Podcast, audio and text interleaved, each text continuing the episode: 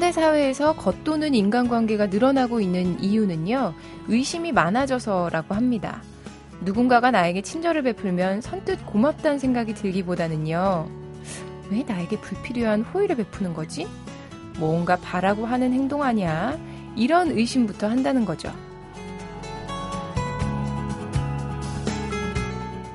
왜 저 사람은 나와 친한 척을 하려는 걸까 하는 경계심, 여러분도 가끔씩 품게 되시진 않나요? 충분히 친해질 수 있었고 또 커다란 인연으로 발전할 수도 있었는데 상대방의 호의와 관심을 순수하게 받아들이지 못해서 놓치고 말았던 경험 누구나 한 번쯤 있었을 것 같은데요. 사람 사이의 관계는 만나면 만날수록 정이 들고 또 진전되는 게 정상이라고 합니다. 물론 누군가를 마음에 들인다는 거 쉽지 않은 일이겠지만요. 뭐 그렇다고 드나들 수 없는 벽부터 세우거나 뒷걸음질부터 치지는 말아야겠죠. 안녕하세요. 매거진 톡 서현진입니다.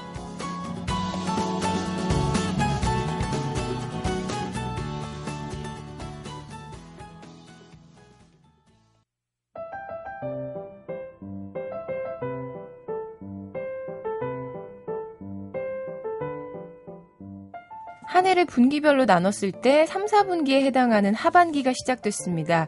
2014년 하반기에도 주말에 기분 좋은 시작을 알리는 코너였으면 좋겠네요.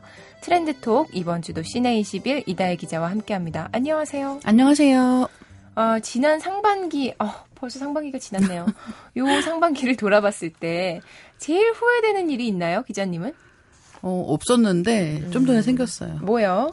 진행자하고 더 친해지지 못한 게 좀 아쉽네요. 오, 갑자기 이렇게 감동 모드로 오그록을 가는 거예요. 오그록을한가요? 맞아요. 정말 시간이 빨리 가서 네. 뭐 목표 세운 거를 돌아볼 겨를도 없이 음. 사실 어느새 이렇게 장마철이 됐구나라는 실감이 들어서 약간은 마음이 안 좋습니다, 지금. 그렇습니다. 날씨가 꿉꿉해서만 기분이 안 좋은 게 아니라. 아니, 이게 하늘이 잔뜩 이렇게 찌푸려 있잖아요, 요즘 보면. 네. 제 마음도 그 날씨 따라가는 것 같아요, 좀. 그럴 수도 있을 것 같아요. 그래서 그래서 캘리포니아에 살고 싶어요. 늘 쨍쨍한. 그렇죠. 네. 어. 아 날씨 얘기를 우리가 앞에 했는데 진짜 이 날씨가 많이 변하고 수온 변화로 인해서 우리 한반도의 어종 지도가 많이 변화했다는 그런 네. 뉴스 처음으로 가지고 오셨네요. 어, 최근 몇 년간 가장 많이 하는 얘기는 날씨가 네. 정말 이상해. 한국이 이제 아열대 기후가 된 것 같아라는 말을 정말 많이 하거든요. 10년째 하고 있는 것 같은데요. 일단 장마철이라고 하는 게 사실 불투명해졌어요. 네. 예전에는 6월 중순에서 말 정도면은 장마가 시작이 되고 7월 중순부터 무더위 시작 이런 느낌이었는데 음. 이제는 사실 9월 정도까지도 집중 호우가 계속되고 네. 장마라고 부를 만한 뭐 2주씩 비가 오는 게 없어졌잖아요. 근데 이런 기후의 변화가 여러 가지로 영향을 끼치고 있는데 그 중에는 수온 변화로 인한 한반도 어종 지도가 바뀌고 있다는 겁니다. 네. 그러면은 이제 우리나라에서 잘 잡히던 물고기 그런 것들이 예, 바뀌고 있는 바뀌고 거예요. 있는 거죠. 일단 요즘에는 민어가 제철입니다. 근데 서해에서 주로 잡히던 민어가 이제 남해에서 풍어를 이루고 있다라는 소식이고요. 음. 올해 남, 남해의 민어 어획량이 지난해보다 두 배 늘어난 3,800톤에 이른다고 합니다. 그동안 대표 생산지로 꼽혀온 서해 신안 임자도 주변의 민어는 거의 자취, 자취를 감췄기 때문에 올해 어획량이 고작 400kg에 불과하다라는 그런 발표도 있었는데 이게 단순히 요 서해 신안 임자도 주변만 그런 게 아닌 거예요. 네. 전반적으로 다 그런 일이 벌어지고 있는데 동해 명물인 오징어는 이제 서해 어민들의 주소득원이 되었는데요. 음. 주로 신안 흑산도 주변에서 대량으로 잡히고 있습니다. 네. 지난 2011년 50여 척이 200여 톤을 잡은 이후에 2012년에 460톤, 지난해 940톤을 잡아서 지금 해마다 두 배 넘게 증가를 하고 있는 이제 그런 추세이기 때문에 네. 지금 이 정말 이 새 바다에서 잡히는 어종이 크게 변화하고 있구나라는 걸 느끼실 수 있을 것 같아요. 그리고 여름철 남해안에서 네. 대표적으로 잡히는 갯장어 어획량은 해마다 크게 줄고 있습니다. 음. 그래서 지난 2000년 2000톤에 이르던 갯장어 어획량은 4분의 1 정도로 크게 떨어졌어요. 아니 이유가 뭘까요? 이렇게 자꾸 뭔가 어종들이 바뀌고 수온이 맞아요. 예. 변하고 날씨 때문이겠죠 결국에는? 그게 가장 큰 원인이고요. 어. 수산물의 희비가 엇갈리는 건 급격한 수온 상승 때문이다라는 게 이제 그 이유인데요. 네. 지난 20년 동안 한반도 주변 바다 온도가 0.8도 올랐습니다. 음. 문제는 이 0.8도라는 게 세계 평균 상승률보다 무려 4배 정도 높은 수치거든요. 네. 전문가들 역시 아열대 기후에 이미 접어들고 있다라고 분석을 하고 있고 그 단적인 예로 금태, 옥돔, 색돔 이런 알록달록한 색깔의 난류성 어종의 어획량이 굉장히 늘고 있습니다. 음. 이들 생선은 수온이 10에서 20도 정도인 바다에서 어장을 형성하는 그런 난류성 어종인데요. 주로 남해안 어- 해역에서 서식을 하고 있는데 몇 년 전만 해도 어획량이 적어서 비쌌다고 해요. 근데 이제 이런 어, 정말 알록달록한 네. 어류들이 최근 어획량이 늘면서 가격이 내려가는 거죠. 근데 앞으로도 계속 이렇게 수온 상승이 계속될 텐데 생태계 변화가 이 정도로 그렇죠. 그치지는 않을 것 같아요. 점점 더 빨라질 것이라는 게 예. 대체적인 예상인데요. 아열대 바다로 변화하고 있는 게 거스를 수 없는 현실인 것은 분명해 보이거든요. 음. 그래서 여기에 어떻게 대처를 할 것인가, 또 경제적 가치를 어떻게 따질 것인가라는 것도 굉장히 중요한데, 아열대성 생물에 대해서 자원, 생태학적 연구와 조사가 요구되고 있고, 또 동물성 먹이를 좋아하는 아열대성 어류들이 네. 기존에 살던 토착 어류와 먹이사슬, 해양 생태계에 미치는 영향은 어떨 것인가라는 게 사실 굉장히 신경 쓰지 않으면 네. 순식간에 확 생태계에 뭔가 문제가 생길 수 있는 특히나 음. 토착 어류들이 멸종 위기에도 처할 수 있는 거거든요. 그래서 이런 부분에서는 좀 주의 깊은 관심이 요구되고 있고 또 국민들의 먹거리 측면에서도 굉장히 접근이 필요한데 영양학적으로는 우수한 건지 음. 뭐 어떻게 조리를 해서 먹어야 되는 건지 아, 신경 이런 것도 너무 많네요. 그렇죠. 그래서 앞으로는 동해 가셔도 이제 반건조 오징어가 아닌 다른 걸 사오게 되실지 모르겠다라는 네, 그런 생각이 드네요. 아, 지금 저희 집 냉장고 냉동실에 그 동해산 방건조 오징어가 있거든요. 애껴 먹어야겠네요. 그렇죠. 음, 어쩌면 참. 동해에서는 점점 더 덜 잡힐 수 있으니까요. 네. 아, 이어서 월드컵 소식입니다. 우리나라가 16강 탈락하면서 뭐 국민들 많이 실망하고 관심도 식긴 했지만 뭐 그래도 한번 살펴보면 이번 대회는 골키퍼의 활약이 단연 돋보였다. 뭐 이런 네. 평가가 있더라고요. 이번 주 열렸던 16강전들 보시면 음. 물론 명승부도 많았고 네. 뜻밖의 약간 지루한 경기도 없진 않았거든요. 그런데 그 중에 16강 8경기 중에 5경기가 연장전 경기였어요. 맞아요. 그만큼 치열한 경기들이었고 저는 이제 한국 경기 볼 때 많은 분들께서 이렇게 시작하자마자 12분 만에 막 골 3개씩 개 들어가고 먹고. 이런 걸 막 봤잖아요. 그래서 네. 전반 다 끝날 때까지 골이 안 들어가고 이런 경기가 너무 많은 거예요. 약간 낯선 느낌이 있었다는 건데 네. 어쨌든 이 치열했던 16강 8경기는 연장전 그리고 골키퍼 이렇게 두 가지 키워드로 정리를 할 수 있을 것 같습니다. 1986년 멕시코 월드컵에서 16강 토너먼트가 처음 도입된 이후에 네. 최다 연장전이라고 하거든요. 오. 그래서 어떻게 보면 기량이 평준화된 게 아닌가라는 이야기들도 있고 예. 어, 어쨌든 기존의 기록은 1990년 이탈리아 월드컵에서 나왔던 네 번의 연장 승부가 최다 기록이었던 거예요. 음. 그래서 왜 16강 첫 경기였던 브라질과 칠레전에서 연장전 끝에 승부차기의 경기를 승부차기로 경기가 끝난 이후에 네. 독일, 알제리, 코스타리카, 그리스, 그다음에 아르헨티나, 스위스, 벨기에, 미국전까지 정말 계속해서 숨막히는 승부가 이어졌는데 음. 생각을 해보면 이번 월드컵 초반에 가장 큰 이슈가 됐던 거는 스페인의 몰락이었거든요. 카시아스. 그렇죠. 골키퍼. 카시아스 많은 여성 팬을 또 거느리고 있는 이름도 멋있어요, 심지어. 왠지 왕자님 이름 같은 무슨. 그렇죠. 게다가 캔디 막, 아 캔디 너무 갑자기 많은 건가? 것들을 떠올리게 되네요. 네. 네. 근데 어쨌든 우리의 카시아스 군이 굉장히 심란한 경기력을 선보이면서 많은 속상했어요. 실점을 했죠. 그래서 네. 어, 카시아스는 이번 대회로서 2010년 남아프리카 공화국 대회 때부터 이어온 월드컵 본선 무실점 기록을 477번에서 끝냈어요. 그리고 또 한 가지와 그러니까 그거에 더해서 카시아스라는 이름으로 네. 대표되던 거미손. 예. 이 거미손의 주인공이 바뀌고 있다는 거예요. 참 시간이 지나는 건 아무도 막을 수가 없나 봐요. 그렇죠. 그래서 이제 알제리 골, 골키퍼인 은보리, 그다음에 멕시코 골키퍼는 오초아. 오초아. 예. 약간 한국 이름 같지 않나요? 음. 예. 그래서 아니, 저는 저는 무슨 나초 이름 같아. 오초아. 아, 나초 좋다. 네, 어쨌든 그래서 미국 골키퍼인 하워드 이런 선수들이 네. 제일 중요한 건 경기에 패한다고 끝이 아니에요. 음. 경기에 패했음에도 불구하고 저는 정말 이 멕시코의 오초아 선수 같은 경우는 정말 내내 너무 기억에 남는 거죠. 영화 음. 영화 영화가 아니라 경기가 끝난 다음에 정말 영화 한 편 본 것 같은 인상적인 경기력을 보여줬었는데 어쨌든 칠레 골키퍼 클라우디아 브라보란 선수 역시 이름이 브라보예요? 네. 음, 브라보다 정말. 뭐 브라질과의 경기가 끝난 네. 다음에 아 정말 저 선수 너무 뛰어나다라는 인상이 굉장히 굉장히 남았었고 네. 특히나 대량 실점이 없는 경기다 보니까 계속해서 이 골키퍼의 수훈이 경기를 지배하는 느낌이 있는 거예요. 음, 음. 그래서 이제 뭐 독일 골키퍼인 노이어도 그렇고 어떻게 보면 이런 이 명수훈장, 네. 수문장의 계보를 이어가고 있는 게 아닌가라는 생각이 듭니다. 아, 대단합니다. 오초아 선수 우리가 뭐 이야기를 했지만 키가 별로 안 크다고 해요. 근데 어쩜 그렇게 잘 막아내죠? 그 네. 그렇죠. 활동량도 엄청나고. 약간 스파이더맨 보는 것 같지 않나요? 그러니까 요즘에는 워낙 빠르게 움직이고 네, 워낙 그 기술이 발달해서 네. 그 골키퍼들 활동량 뭐 경기 끝나고 나서 왜 그렇죠, 나오죠. 나오고 좀 근데 그거 보고 있으면 제가 다 숨이 차는 느낌이 들거든요. 그럴 정도로 그렇죠. 굉장히 경기를 잘하고 있고 네. 근데 그러면서 국민 영웅으로 등극을 했다는 소식도 있습니다. 음. 바르셀로나와 아스날 같은 명문 클럽에 러브콜을 세도하고 있고 네. 뭐 오초아에게 관심을 보인 클럽 최소한 20개에 이르고 있다라는 얘기가 나오고 있으니까 얼마나 스타가 됐는지 알 수가 있을 것 같고 단순히 누가 우승을 하느냐가 아니라 네.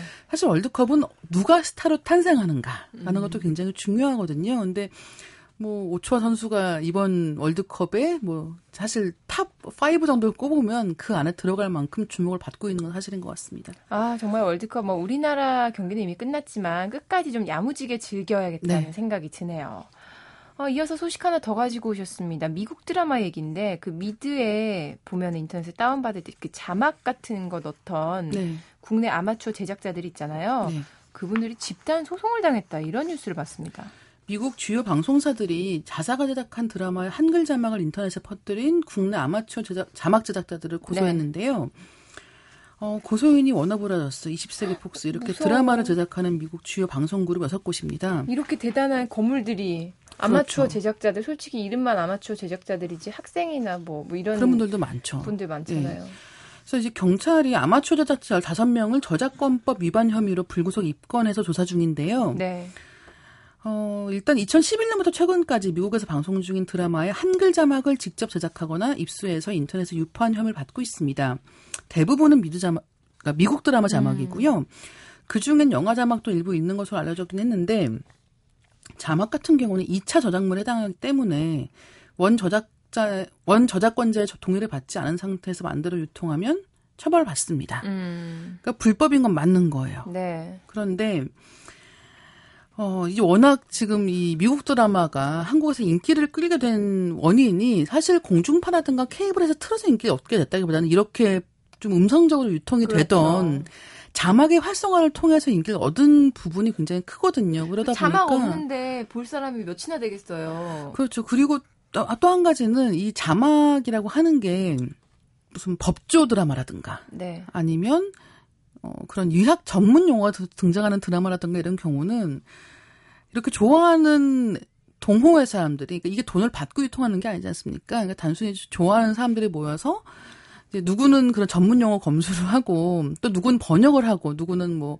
이렇게 뭐 싱크를 맞추고 이런 과정을 통해서 완성을 하는 경우가 많이 있는데 이제 이런 활동이 사실은 이제 그동안 불법이었음에도 불구하고 굉장히 조직적으로 열심히 만드셨군요. 그렇죠. 자행되어 왔던 부분이 있고 이제 그것에 대해서 갑자기 굉장히 강경한 이런 태도로 나오게 된 거예요. 그래서 현행법상 저작권법 위반 행위에 대해서 5년 이하의 징역 또는 이 5천만 원 이하의 벌금에 처하거나 이를 병과할 수 있다라고 규정이 되고 있고요. 어, 너무 갑작스러운 게 아닌가라는 생각도 약간은 그렇습니다. 들어서 저도 사실 처음에 이제 미국 드라마 볼 때는 이렇게 제작된 자막들을 본 것들도 있거든요. 이제 그렇기 때문에 이번 뉴스를 보는데 정말 복잡한 마음이 드는 거죠. 어떻게 될 것 같아요? 어, 일단은 저작권 침해인 건 분명한 사실이거든요. 네. 이제 그렇기 때문에 위법한 사실은 뭐 피해갈 수 없을 것 같고, 음. 이제 다만 이제 이런 이렇게 하면 안 된다.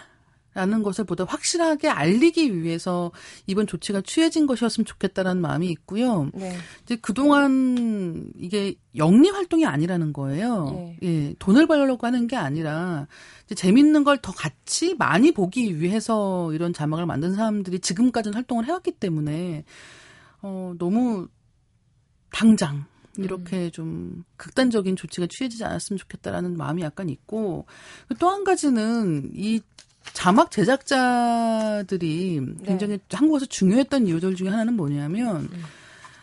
어, 물론 같은 드라마를 이제 몇 달 후에 케이블 TV에서 방영하기도 하거든요. 그런데 그때 이제 자막을 다시 만들 경우에 굉장히 정제된 언어를 사용해서 음. 깔끔하게 번역을 하는 그런 어떻게 보면 더 완성된 형태일 수 있지만 이제 이렇게 어 재치 있는 네. 인터넷 공간에서 많이 활동하는 사람들이 자막을 만들면서 느낌이 없어요. 그렇죠. 음. 그래서 이제 그 자막으로 만들어진 유행어들도 있거든요. 네. 네. 그래서 그런 좀 재치 넘치는 것들 때문에도 이런 자막 제작자들의 자막을 선호하는 분들이 있었는데 그런 건 앞으로 보기 힘들어지겠구나라는 마음이 있고 또 한 가지는 어떻게 보면 이 한국에서 어떤 미국 드라마가 먹힐지를 어떤 드라마가 더 빨리 자막이 만들어지는가 네. 그리고 어떤 드라마에 더 공들인 자막이 입혀지는가를 통해서 가늠할 수도 있었거든요. 근데 어쨌든 이 모든 것이 불법이라는 건 다시 한번 꼭 말씀을 드리고 싶고 음. 지금까지는 몰라서 혹은 약간은 방심한 마음으로 이렇게 자막을 제작하거나 유통하거나 이런 경우가 많았다고 한다면 지금부터는 정말 조심하셔야 된다는 걸 이 뉴스를 통해서 다시 한번 우리 모두 알아야 할 것 같습니다. 네. 자, 지금까지 트렌드톡 재밌었고요. 시내21 이다혜 기자와 함께 했습니다. 오늘이 저와의 또 마지막 시간일 것 같은데. 안 된다고요. 안 돼. 안 돼요. 우리 그래도요, 가끔씩 연락하고 지내자고요. 네, 그렇게 네. 알고 있을게요. 네, 그동안 고마웠습니다. 네, 감사합니다. 안녕히 가세요. 기쁠 때면 내게 행복을 주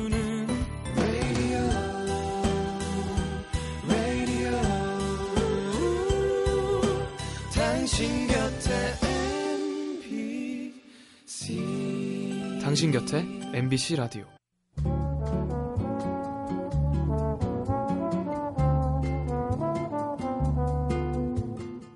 남자분들 이런 경험 많으시죠? 화장실에서 볼일 보고 있는데 아무렇지도 않은 듯 스르륵 들어오는 여성 환경 미화원 때문에 화들짝 놀랐던 경험이요. 여성 환경 미화원 분들도 사실은 고역일 겁니다. 쭈뼛쭈뼛 들여오면 뭐 더 이상해 보일까봐 애써 태어난 척 하신 거 아닐까요?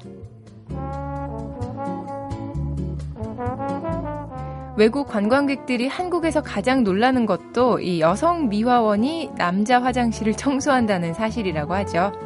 소위 잘 산다고 일컬어지는 나라 중에서 여성 미화원이 남자 화장실을 청소하는 경우 우리나라와 일본 정도라고 하던데 결국 국회에서 대책을 내놨습니다. 공중화장실이나 목욕탕처럼 남녀가 구별되는 시설의 장소는 같은 성의 미화원이 하도록 하는 제정안을 발의했다고 하죠. 이 뉴스를 보면서 어색한 남녀 상황을 그린 노래 가사 하나가 떠오르더라고요. 그대의 맑은 미소는 내 맘에 꼭 들지만 가끔씩 보이는 우울한 눈빛이 마음에 걸려요. 나 그대 아주 작은 일까지 알고 싶지만 어쩐지 그댄 내게 말을 안 해요. 이게 어떤 노래인지 눈치채신 분 노래 소개해 드릴게요. 변진섭입니다. 숙녀에게.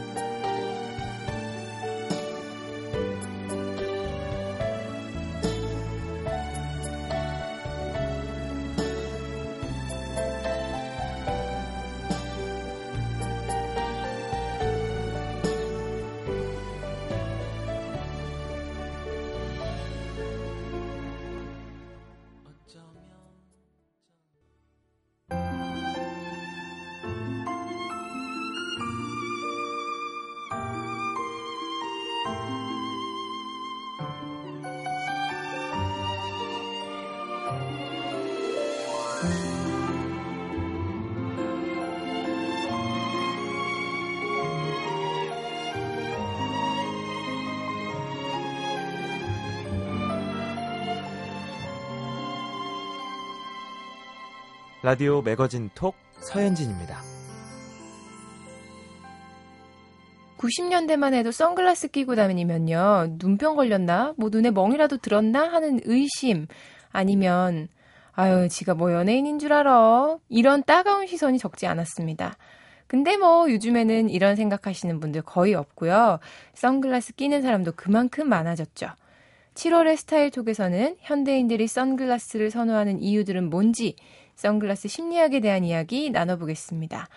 아, 라이프스타일 매거진 셀레브리티로 자리를 옮기셨네요. 김지수 편집장님과 함께 할게요. 안녕하세요. 네, 안녕하세요. 아니, 한동안 도시 칼럼니스트 김지수 그러니까요. 작가 이렇게 네. 소개해드렸는데 뭔가 이번에 nomadic하게 막 그렇게 갔었는데. 네 다시 또 잡지의 세계로 복귀를 하셨어요. 네, 그렇게 됐네요. 그것도 네. 편집장으로. 와, 악마는 오. 프라다를 입는다의 그 그쵸 메릴 스트립 악마. 악마, 메릴 스트립이신 거죠? 엔젤로. 엔젤로. 네. 어, 축하드려요. 새로운 시작하게 되셨는데 네, 새로 뭔가 시작하게 됐어요. 요즘에 네. 분주하시겠어요. 그렇습니다. 뭐 어쨌든 제가 그 재벌은 못 준다고 워낙 네. 제가 꿈과 환타지를 먹고 사는 사람이었기 때문에 다시 음. 예, 그 일상에 지친 사람들에게 꿈과 환타지를 주기 위해서 음. 네. 그 너무 멋있어요. 잡지 세계로 다시 들어갔습니다. 저도 사실 어, 음. 여기저기 가면 잡지들이 많이 놓여 있잖아요. 네네. 그 중에서 꼭 손이 가게 되는 잡지 중에 하나인데 네. 정말 더 풍성한 소식, 재밌는 소식 많이 기대를 하겠습니다. 네, 거기서 얻은 재미난 네. 소식들로 스타일 톡을 또 재밌게 어, 채워드릴게요. 좋죠. 네. 그래서 오늘의 주제는 선글라스 심리학인데요. 네, 네. 저도 선글라스 굉장히 좋아하거든요. 그러세요. 특히나 메이크업을 안 한 날 네, 네. 선글라스가 없으면 밖에 못 나갑니다. 이게 얼굴의 반 정도를 이렇게 가릴 수 있다는 거. 그것도 그렇죠. 굉장히 스타일리시한 그렇죠. 느낌으로 할 수 있다는 게 선글라스밖에 없는데 네. 제가 볼 때 김지수 편집장님은 선글라스 그렇게 즐기시진 않을 저것 같아요. 굉장히 즐깁니다. 어, 저 그래요? 심지어 비 올 때도 씁니다. 오, 저랑 비슷하네요. 너무 좋아해요. 선글라스라는 이 발명품이 생긴 게 음. 정말 저에게는 예, 아니 예전에는 사실 같아요. 예. 그 비가 오거나 좀 날씨가 흐릴 때는 네. 어, 오늘 이렇게 선글라스 껴도 되나? 약간 이런 눈치를 봤었잖아요. 네네네. 근데 언제부턴가 그런 사람이 없어요. 그렇죠. 그게 이제 워낙 자외선이 위험하다 뭐 이런 인식이 있다 보니까 사실 네. 음. 햇빛이 나지 않더라도 비만 오지 않으면 사시사철 쓰는 게 사실 선글라스가 됐어요. 예. 뭐 실내에서 왜 저래? 왜 선글라스 끼고 뭐야? 저 연예인이야? 뭐 예전에 그랬다면 네네네. 이제는 예. 정말 그걸 거부감 없이 받아들일 수 있게 된것 같은데. 그렇죠. 예. 그래서 선글라스를 수- 십수 개를 갖고 있는 음. 멋쟁이 여성분들 많습니다. 몇 그렇죠. 개 갖고 계세요? 저는 선글라스 똑같은 스타일을 거의 비슷한 스타일을 한 10개 정도 가지고 있습니다. 예. 뭐 어떤 스타일이요? big size 선글라스. 무조건. 오버사이즈. 무조건. 무조건 예, 오버사이즈. 특히나 저 같은 광대뼈가 조금 있는 사람은 big size 써줘야 합니다. big size를 딱 쓰면 밑에 광대가 딱 받쳐주니까. 너무 좋아요. 사실 저도 그게 어떤 느낌인지 알거든요. 어쩜 그렇게 이 골상학적으로 그렇게 저도 말씀을 아니 하세요? 저도 그래요. 근데 그 저는 뭐, 저렇게 적나라하게 말씀하시는 분 처음 봤어요. 뭐랄까 이게 음, 음. 선글라스가 네모 그 프레임보다는 네네. 조금 너무 또 동그란 건 얼굴도 동그래 보이고 저는 싫고 예. 뭔가 약간 그 오벌이라 그러나요? 타원형 타원형의, 약간 그런 예. 스타일이 전 참 좋거든요. 네, 그게요 아주 작은 차이인데도 얼굴형에 따라서 예, 자기한테 어울리고 안 어울리가 너무나 차이가 크더라고요. 그렇더라고요. 그리고 네. brown이냐 black이냐도 그렇죠. 저는 막 흰색 프레임 이런 건못 아, 쓰겠더라고요. 그건 좀 너무 pop하죠, 좀. 예. 예. 정말 음. 그 20대 초반, 네네네. 10대 후반 애기들이나 네. 그런 걸 소화할 수 있지 않을까 싶은데 네, 어쨌든 선글라스 애용하는 게그 네. 뭐 자외선 뭐 물론 뭐 실용적으로 그것 때문이긴 하지만 제일 큰 게 뭐 다들. 말은 안 하지만 그게 음. 폼나 보여서가 패션. 아닐까 싶어요. 예. 폼생 폼사. 예. 그래서 그런지 음. 연예인들이 굉장히 선글라스를 선호하고 떼야 될 수. 없는 그런 연예인들도 많고 그렇습니다. 네, 예. 어때요? 연예인들 음. 많이 또 취재도 하고 하시잖아요. 네네네. 어떤 연예인들이 선글라스를 주로 쓰고 또 잘 어울리고 이럴까요?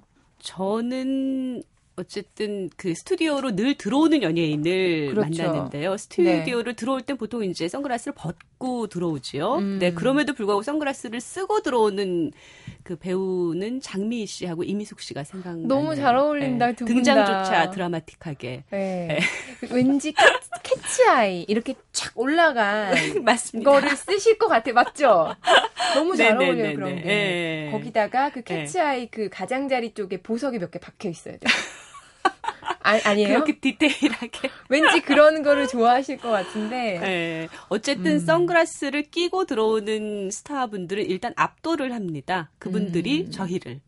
예. 워낙 이제 그렇죠. 들어올 때는 스텝과 스타 사이에 약간의 신경전이 있거든요. 누가 이걸 주도권을 줄 것인가 이게 있는데 그분들이 선글라스로 딱 하고 하면 저희가 기선 제압을 기선을 제압당하죠. 예. 아, 그런 거 보면은 그냥 어, 오늘 메이크업을 안 해서요. 그냥 뭐 네네. 얼굴을 가리기 위한 용도만은 아닌 것 같아요. 연예인에게 선글라스는. 그렇죠. 그럴 네. 용도만은 아니고요. 얼굴 가리기 용도도 있지만 사실은 표정 가리기 용이 제일. 크다고 할 수 있죠. 예. 뭔지 알 아주. 스타일리시한 무표정이라는 게 있거든요. 그게 이제 패션계에서는 가장 네. 유명한 선글라스하고 딱 이야기했을 때 가장 매치기 된 유명 인사는 안나 윈투어라고 알아요, 미국 알아요. 본 편집장이 있거든요. 네. 예, 그 안나 윈투어 같은 경우에는 패션쇼장은 상당히 어두워요. 네. 어두운데도 불구하고 선글라스를 벗은 적이 단 한 번도 없습니다. 그분이 그 악마는 프라다를 입는다 모델이 되는 모델이죠. 분이죠. 예, 그래서 어, 누가 이제 왜 선글라스를 끼느냐 이렇게 네. 물었더니 선글라스는 나의 방어막 같은 거다. 예, 그래서 패션쇼가 지겨워도 어. 어, 아무도 내가 지겨워한다는 걸 눈치채지 못할 것이고, 혹은 그 쇼가 굉장히 마음에 들어서 네. 미소 짓고 있더라도 그걸 모를 것이다. 라고 이야기를 하는 거죠. 자기의 음. 어떤 그 평가를 그 대중들이 눈치채지 못하도록. 예, 왜냐하면 그녀가 굉장한 권력자이기 때문에 아. 예, 그이 사람의 반응의 호오에 따라서 거의 네. 패션 산업이 흔들릴 정도거든요. 대단한 분이네요. 그렇죠. 예. 방어막이라는 거 굉장히 저는 공감합니다. 사실 저 같은 경우도 음. 기분이 좀 좋지 않은 날이 사람이 있잖아요. 네네네. 그리고 스케 어, 그 컨디션이 안 좋고 이런 날에는 네. 선글라스로 이렇게 저의 표정을 가리고 싶은 경우가 그렇죠. 있거든요. 그런 예, 심리 있으시죠. 음, 또 그리고 그렇게 방어막으로 즐겨 애용하는 사람일수록 제가 느끼기에는 더 이렇게 마음이 여린 것 같아요. 왠지. 그러니까 본인 얘기를 제가 또 그렇다는 건. 아니고 왜 왠지 막 네. 어, 그거는 극과 극일 것 같은데요. 이게 음. 이제 어, 아무것도 보지 않아도 마치 모든 걸 보고 있는 듯한 그 시선의 전능성이란 말이 음. 있어요. 그거를 극적으로 즐기는 사람들이 또 있습니다. 예, 그게 이제 안나 윈터 같은 권력자, 패션 권력자고요. 또 정치적으로도 이 시선 은폐를 잘 활용하는 정치인들이 있어요. 이걸 선글라스의 심리학을 넘어서서 정치학이라고까지 볼 수 있을 텐데요. 음, 어, 예를 들어서 박정희 전 대통령이랄지, 네. 예, 카다피랄지, 네. 아니면 뭐 전쟁 영웅 맥아더랄지 이런 분들은 그 레이밴 선글라스로 사실 굉장히 유명하잖아요. 네. 그, 그, 그런 권력자가 어떤 생각을 하는지 전혀 알 수가 없죠. 음. 예, 그럴수록 상대편을 모를수록 그, 그를 보는 사람들은 위축되게 돼 있어요. 겁을 먹게 돼 있죠. 영화 속 주인공들도 네네. 선글라스로 그 캐릭터를 설명하는 경우도 많습니다. 네. 저는 그렇습니다. 사실 그 예. 영화 속 주인공이 선글라스 쓴 거를 생각하면 가장 먼저 떠오르는 게 그 티파니에서 아침을 역시 여성적이셔. 네, 오드리 헵번 너무 예쁘잖아요. 어, 너무 예쁘죠. 거의 아이콘이죠. 그 선글라스 그렇죠. 했을 때 떠오르는. 네. 정말 어, 검은 드레스에 검은 선글라스. 네 머리를 틀어 올리고 진주 주얼리를 하고 그 티파니 그러니까요. 보석상을 도, 도는 그 모습. 그 목에 네. 그 떨어지는 라인. 아. 아, 목선. 너무 예뻐요. 아니 그 오드리 헵번이 발레를 했었대요. 발레리나. 맞습니다. 발레리나예요. 그래서 네. 그런지 어깨가 쫙 이렇게 떨어지고 쇄골이 일자로 쫙 뻗어가지고 목이 어쩜 학처럼 길어요. 그러니까요. 너무 예쁘잖아요. 네, 근데 오드리 헵번이 굉장히 겸손한 사람이잖아요. 네. 근데 그 사람이 이제 자기 외모에 대해서 어떤 여성이든 검은 드레스를 입고 머리를 틀어 올리고 그 오버사이즈 선글라스를 끼면 오드리 네. 헵번처럼 보일 거다. 뭐 이런 말을 했어요. 거짓말.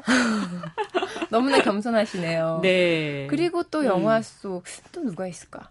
아 그리고 또 그 영웅본색 주윤발 씨. 아, 주윤발 씨 너무 멋있잖아요. 그 네. 이쑤시개 하나 탁 이렇게 물고 어, 너무 옛날 세대인가? 아 그래도 뭐 영웅본색 하면은 저는 진짜 너무 초등학교 네네. 1학년, 2학년 뭐 이때 나왔던 것 같은데 영웅본색 네, 2가 맞습니다. 네. 그 장국영 씨가 네. 주, 주윤발 씨도 워낙 좋아했지만 장국영 그 주인공이 마지막에 왜 네. 공중전화 박스에서 피를 흘리면서 막 아이가 태어났어 그 아이는 뭐 어때 그래서 어떻게 저렇게 대사를 외우실까?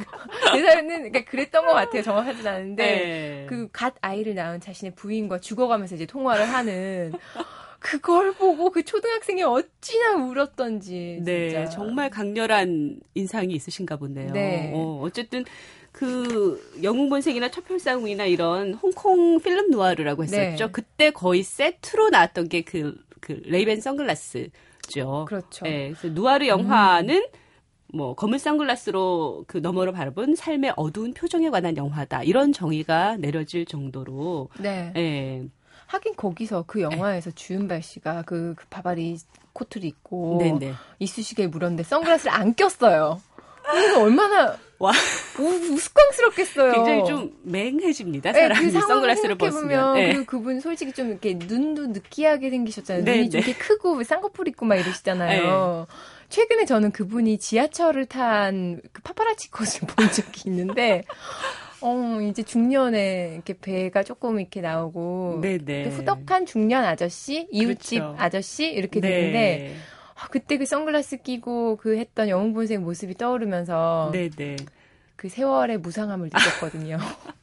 아무튼 아무튼, 예, 예. 선글라스 안 끼셨더라면 영화의 분위기가 안 살았을 것 같아요. 안 살았을 음. 거예요. 그리고 특히나 이제 선글라스가 사실은 굉장히 드라마틱하고 인위적이라서 선글라스라는 그 아이웨어라고 하는데 그 음. 장치가 굉장히 그 영화에서 어 많이 그 많은 것들을 기대고 있어요. 그래서 영화 음. 감독들이 또 선글라스를 상당히 좋아합니다. 음. 김지훈 감독이나 왕가희 네. 감독 보세요. 그분들이 어때 이 선글라스를 벗던가요? 굉장히 스타일리시한 영화를 만드는 감독님들이군요. 특히나 누아르 다. 영화를 만듭니다. 네. 네. 김지훈, 왕가위 그러면은 네네네. 뭐 봉준호 감독이 선글라스 낀 거는 저는 잘 안 어울리거든요. 어울리지 않죠. 굉장히 예. 그냥 공대생 같은 느낌으로 항상 왜 태도 은색태 막 이런 안경 끼고 나오시잖아요. 네, 예, 티셔츠에. 네. 네. 예. 모범생 같은 느낌? 아, 좋아요. 아, 저는 다 좋아요. 영화 음. 감독들 이번에 특히나 그 탕웨이 씨랑 그 결혼을 감독이요. 발표한 예, 김태형 감독 보면은 네네.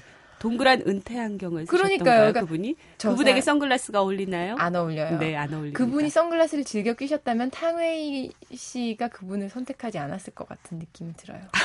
아니, 이게 선글라스 끼는 감독이 뭐 어떻다는 게 아니라 네네. 한마디로 그 약간 학구적이고 굉장히 뭔가 음. 그런 느낌의 순박하고 순수한 영화인의 맞습니다. 느낌을 그 추구하는 영화 세계가 선글라스를 낀 감독과 선글라스를 다르다니까요. 끼지 않은 감독은 굉장히 달라요. 네. 아무튼 부럽다. 네. 그, 박찬욱 감독도 선글라스 끼는 거 좋아해요. 음. 네, 그래서 보면 박찬욱 감독이 만든 친절한 금자씨라는 영화와 김태훈 감독이 만든 만추라는 만추 영화를 보면 다르잖아요. 예, 그 이영애 씨와 네, 탕웨이가. 똑같이 감옥에서 출소를 하죠. 음. 예, 그래서 이제 바깥 세상에 환한 세상에 나오는데 네. 선글라스 를 낀 이영애는 굉장히 당당하고 뻔뻔합니다. 음. 예, 추운 겨울에 나와서도 그 얇은 블라우스 하나 입고 그렇지. 선글라스 탁 끼고 너나, 잘하세요. 어, 너무 좋아. 다시 봐야겠어요, 한번. 네, 반면 탕웨이는 네. 예, 나와서 트렌치코트 입고 약간 길 잃은 세상을 어린이 양 같은. 그 맞, 맞습니다. 어. 거기 선글라스가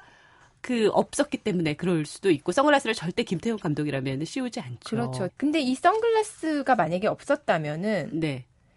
어떨까요? 그 영화도 그렇고 뭐 패션에 있어서도 그렇고 뭔가 진짜 심심하다 이런 생각 많이 드네요. 심심했겠죠. 네. 네. 그러니까 어떻게 보면은 선글라스 말씀드렸듯이 하나의 그 보호막이죠. 네. 그 태양에 부릅뜬 눈을 음. 막는 보호막이고 대중의 시선을 피하는 보호막이고 음. 또 반면에 그 고독한 도시에서 반대로 사람들이 좀 날좀 봐줬으면 해서 예, 좀 연예인 놀이 하듯이 네. 예, 여배우 배우처럼 그렇게 자신을 코스프레 할 수 있는 또 하나의 그 정말 코스프레 도구이기도 하고요.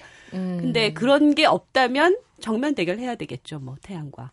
아 부끄러워. 어. 그러면은 메이크업 안 하고 나왔을 때 어떻게 가리란 말이에요. 그러면 모자가 또 많이 발달하지 않았을까? 모자의 패션들이 정말 막 그랬겠죠. 예. 갑자기 저는, 그 예, 프라이머리라는 가수가 생각이 나네요. 그렇게 상자 쓰고 아, 나오는 네네네. 사람 있잖아요. 정말 거기까지 가야 너무 제가 오버했나요? 아무튼 그 선글라스 팝아트적이시네요, 상당히. 네. 예. 이 선글라스 하나로도 이렇게 이야기할 거리가 많네요. 네. 뭐 약간 지적인 얘기를 한다면 음. 네. 그 까뮈의 이방인이라는 소설 아시죠? 예, 예. 거기 뫼르소가 저는 참 그 중학교 음. 때 읽었는데 신기하더라고요. 그 태양이 내리쬐니까 그게 약간 부조리해져 가지고 아랍인을 살해한다 뭐 이런 얘기가 음. 나오잖아요. 그래서 메르소한테 그 당시에 선글라스가 있었다면 그런 끔찍한 일은 벌어지지 않았을 않았겠죠. 텐데. 아 진짜 근데 굉장히 끔찍한 일이라거나 큰 사건이 뭐 음. 대단한 동기나 이유에 의해서 일어나는 네네. 경우보다는 네네. 말씀하신 것처럼 햇살이 너무 따가워서 확 열받았어요. 뭐 이러면서 네네네. 별거 아닌 우리 생활 주변의 그런 조그만 이유들로 일어나는 경우가 굉장히 많습니다. 그렇죠. 네, 그게 이제 어떻게 보면 작은 균열이 크게 빵 터지는 거죠. 음, 음. 갑자기 네. 좀 너무 심각하게 가는 걸 수도 있는데 그 네. 최근에 그 총기 사고 네, 있었잖아요 네, 군에서 네. 그런 네, 네. 것들도 음. 좀 일상생활에서 서로가 좀 더 배려를 했었더라면 그렇죠. 네. 그렇게 끔찍한 상황까지 갔을까라는 생각이 들면서 좀 가슴이 아프네요. 맞습니다.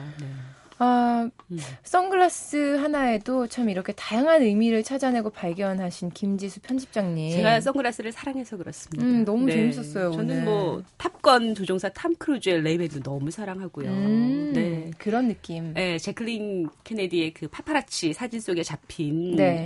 예, big size 선글라스 낀 그 모습도 너무너무 사랑하고요. 제가 요즘에 자주 쓰는 선글라스가 네. 네모난 프레임의 갈색 선글라스예요. 그냥 서윤지 아나운서는 이렇게 네. 달걀형이라서 네모난 프레임 잘 어울 리실 거예요. 근데 네. 오늘 이야기를 하다 보니까 네네. 빅 사이즈 선글라스를 하나 더 장만을 해야 되겠다. 그거는 꼭 있어야 됩니다. 예, 그걸로 마무리를 좀 하고 싶네요.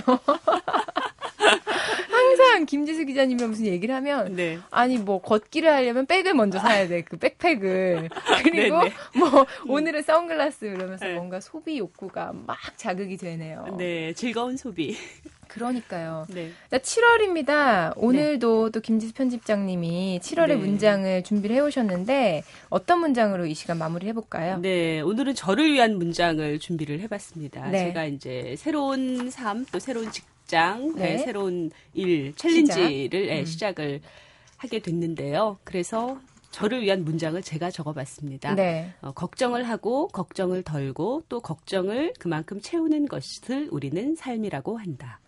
어, 네. 굉장히 와닿네요.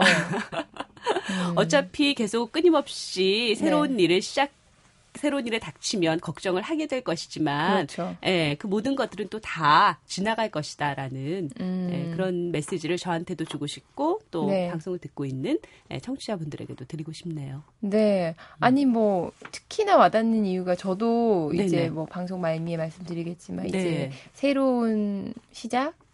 뭔가 제가 오늘 이 방송이 마지막이거든요. 그 미리 말씀드렸 새로운 뉴스를 네. 그래서 더욱 더 와닿는 7월의 문장인 것 같습니다. 아 이제 또 스타트를 하시는군요. 음, 걱정하지 않을게요. 인생 그라운드 인생에서. 2. 그렇죠. 네. 아, 너무 재밌었고요. 음. 셀레브리티 김지수 편집장님 새로운 시작 하셨 다고 하셨는데 좀 더욱더 승승장구하시기를 바라겠습니다. 아 감사합니다. 네, 네, 서윤진. 아나운서도 마찬가지 승승장구. 네, 고맙습니다. 조심히 가세요. 네 감사합니다.